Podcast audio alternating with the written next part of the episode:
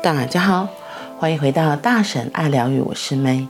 今天我要来分享一本书，也算是我自己最近的心情吧。然后呢，主要就是要介绍在觉之中创造十大法则。嗯，其实我已经讲过这本书好几次了。然后今天我想要来念它前面的一些小段落，关于奇瑞尔。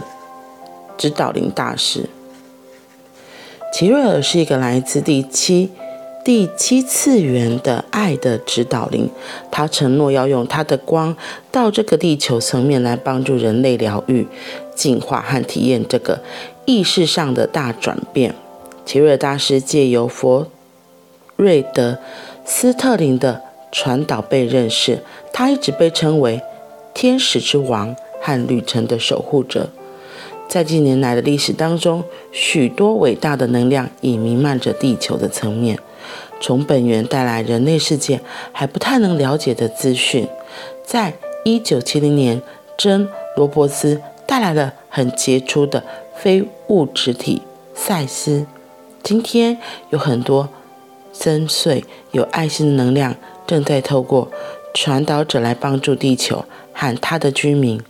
克里昂透过里卡罗来传递讯息，群透过史蒂夫罗瑟传递讯息，亚伯拉罕透过以斯，嗯，透过以斯帖希克斯传递讯息，盖亚透过佩伯罗路易斯传递讯息，大天使米迦勒透过容纳赫曼。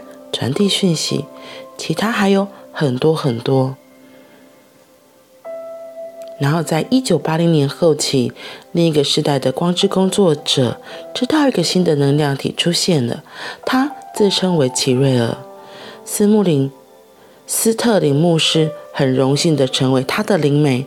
我们用他来称呼这个存有，只是因为他透过斯特林牧师来传递讯息。齐瑞尔已经表达，他的能量不是女生的他，也不是男生的他，而是由另一个次元来的另一种光的能量模组。像他这里前面讲到的许多的传讯者，其实一刚开始，这里面的人我只认识，应该说我只听过珍罗伯兹，就是赛斯。因为赛斯有一个很在台湾有个很大的群体，叫做就是有那个许天胜医师他所传递的，对，他很早很早就已经在台湾讲有关赛斯的很多的讯息，很多的观念。他的很多观念最有名在告诉我们，就是我们都是来地球。的实习生命，所以很多事情我们不要太执着，我们忘记我们自己其实是实习的生命，忘记我们是很特别的存有，而一直活在很多的框架教导里面。就是你应该要苦，嗯，比如说像佛教最常讲，就是我们一定要当苦行僧，然后很多限制的观念。可是我觉得佛陀他在讲一开始的本意不是这样，因为。佛陀后面的话都是有很多他的弟子去翻译的，去表达出来的，所以可能也是佛陀他当初讲的话。所以这些更早之前的圣灵，不管是佛陀、耶稣、穆罕默德啊、阿拉这些其他他们的他们的一些话语，有可能都因为被转译之后，根本就失了原意。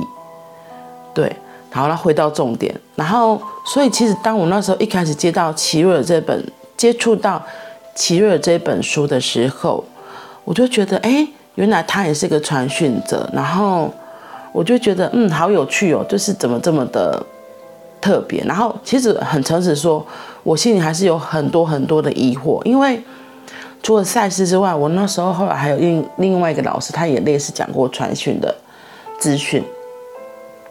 不过是我自己开始念的这一本书，就是。在觉之中创造十大法则这本书里面真的很多里面的小细节，其实就是一直很大的提示我们，像他的这本书一开头就写说，仅献给那些有勇气重新擘画生命的人，他们承诺并相信生活在一个……哦，等一下，所以像这本书，它一开头他就写说，仅献给这本书是要献给那些有勇气、有勇气重新擘画生命的人。他们承诺并相信，人们是生活在一个没有局限的社会，没有什么是我们做不到的，没有什么是我们做不到的，没有什么是我们做不到的。这跟赛斯在讲的观念也是一样的。那时候许天胜意思也是常常这样子告诉我们这件事情。对，只是我们自己的自己的太多的枷锁，太多的框架会。怀疑会不相信，然后我就觉得，哎、真的就是太有意思了。然后我前阵子不是因为要去，呃，一一一一的那个祭庆典的时候，今年提早在十一月三号开始嘛。然后为了那个庆典，我后来有请同事，嗯、有请朋友，他就说他可以帮我做名片，于是我那时候就做了名片。我印象很深的是。我那时候最后就写里面一个很经典的一句话，也是奇瑞里面的，就是你可以拥有一切。是的，你可以拥有一切，你相信吗？真相其实也是如此的，你真的可以拥有一切，只要你想要去的，你都可以创造得到。然后，然后最近我觉得很妙的是，其实就是在你。啊、呃，我们最近上那个课程，他也是一个传讯者老师，就是，呃，那个同学其实是我在那个老师啊，不是同学，对，那个很妙，因为那个人有双重身份，他他的人间的肉体他叫做支点，然后他是我们那时候一起上时间法则课程认识的同学，然后后来他就也是在那之后，他就开始接受到传讯，一个叫 Miss，对，然后。他就开始会跟他分享很多东西，所以呢，他后来就开课。那我也会去上他的课，每个周末会上他的课。其实一刚开始上他的课，我真的完全听不懂，就是真的听不懂，就是说睡觉，就是啊，不然就听一听，然后也不知道怎么讲。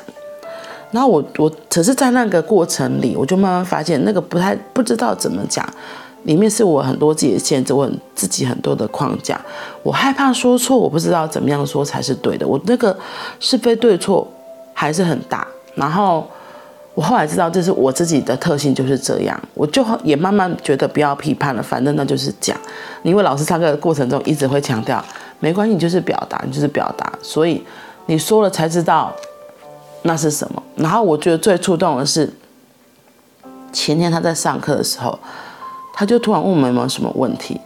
然后其实很多东西是脑袋听得懂，可是我就在那个时候真的是有史以来第一次提出来第一个问题，我就问，因为老师讲那个东西，他就说，其实大家都问说，哎，我的人生使命是什么？对，你的人人人，你的人生使命是什么？我也一直在追寻这个问题。他说其实很简单，然后老师这样讲，我想说怎么会简单？我自己觉得这个问题好难好难哦。因为我一直觉得我好像找不到，他就解释，其实有些人的使命很简单，他就只要喜悦就好了，喜悦是他的人生使命呢。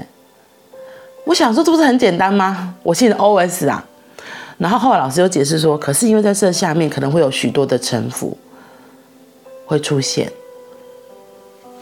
因为你要放掉，对我自己理解就是肯定要放掉许多的东西，所以我就觉得哇，臣服，臣服吗？所以就问了老师说：“老师，你说找到神圣使命很简单，可是我对臣服这件事情，我其实有很多的，到底什么叫做臣服？我觉得这这个东西对我来说是一个很大的疑惑，这样子。然后老师才解释到，对，其实因为。像成为喜悦这件事情也非常简单。如果你的使命就是喜悦，那也就是让自己可以在喜悦中做事情，就是喜悦，而不用说什么我一定要去奉献啊，我一定要去给出啊什么的。我们我们大家都觉得好像想太复杂。我如果要成为一个我人生使命，是不是要去哎拉一个人来让他可以哎，救他，对，类似救他，很多人都有救世主的观念，很多不一样的想法。我一定要成为什么样子人，我才是达到所谓我的人生的自我实现。可是没想到，老师说，像简简单单，有可能就是只要喜悦就好了。然后他那时候举这个例子，我不是说我其实就很心里其实就很多的震荡。然后我后来问了说，老师就解释说，像臣服这件事情。对我而言，真的就是像我刚刚前面讲的，光是要放下那些我自己对于很多事情的是非对错，就是我一直要臣服的事情了。对我而言，那就是一个我的一个算是考验，因为我必须得一直放下，一直放下，像剥洋葱一样，一直破，一直破，然后一直撕，一直撕，一层一层一层的。我觉得这也很像是我们在成长的过程中，有时候不小心我们就。大人给我们框架，社会给我们框架，甚至最后是我们给自己框架。可是这些框架其实都不是真的。所以，我们人生使命其实很简单，找到我们那个中心。所以，一层一层剥洋葱剥掉，卸下，卸下面具，一层又一层，找到最纯粹的那个我们。成为喜悦很难吗？要喜悦很难吗？我觉得有些人真的会很难。因为我曾经在课堂上看一个同学，老师就叫他说：“你只要微笑。”那个同学只要一微笑，他眼泪就掉下；他只要一微笑，眼泪就掉下来。那个喜悦对他来说很不容易，可能他生活中有太多的苦，太多的苦难，对他来说，他早就遗忘了什么叫做喜悦的这个东西。所以。我觉得可以自由歌唱的时候，就尽情的自由歌唱。你可以好好做你手边正在做的事情，活在当下，就好好的去做。其实，在那个当下，你就已经是一个什么都拥有的状态了。你在那个当下，你真的可以拥有一切。好啦，今天是分享小小的题外话，不知道你们觉得怎么样？嗯。那我们今天就先到这里喽，祝福大家都能够享受每一天，活在当下。我们明天见，拜拜。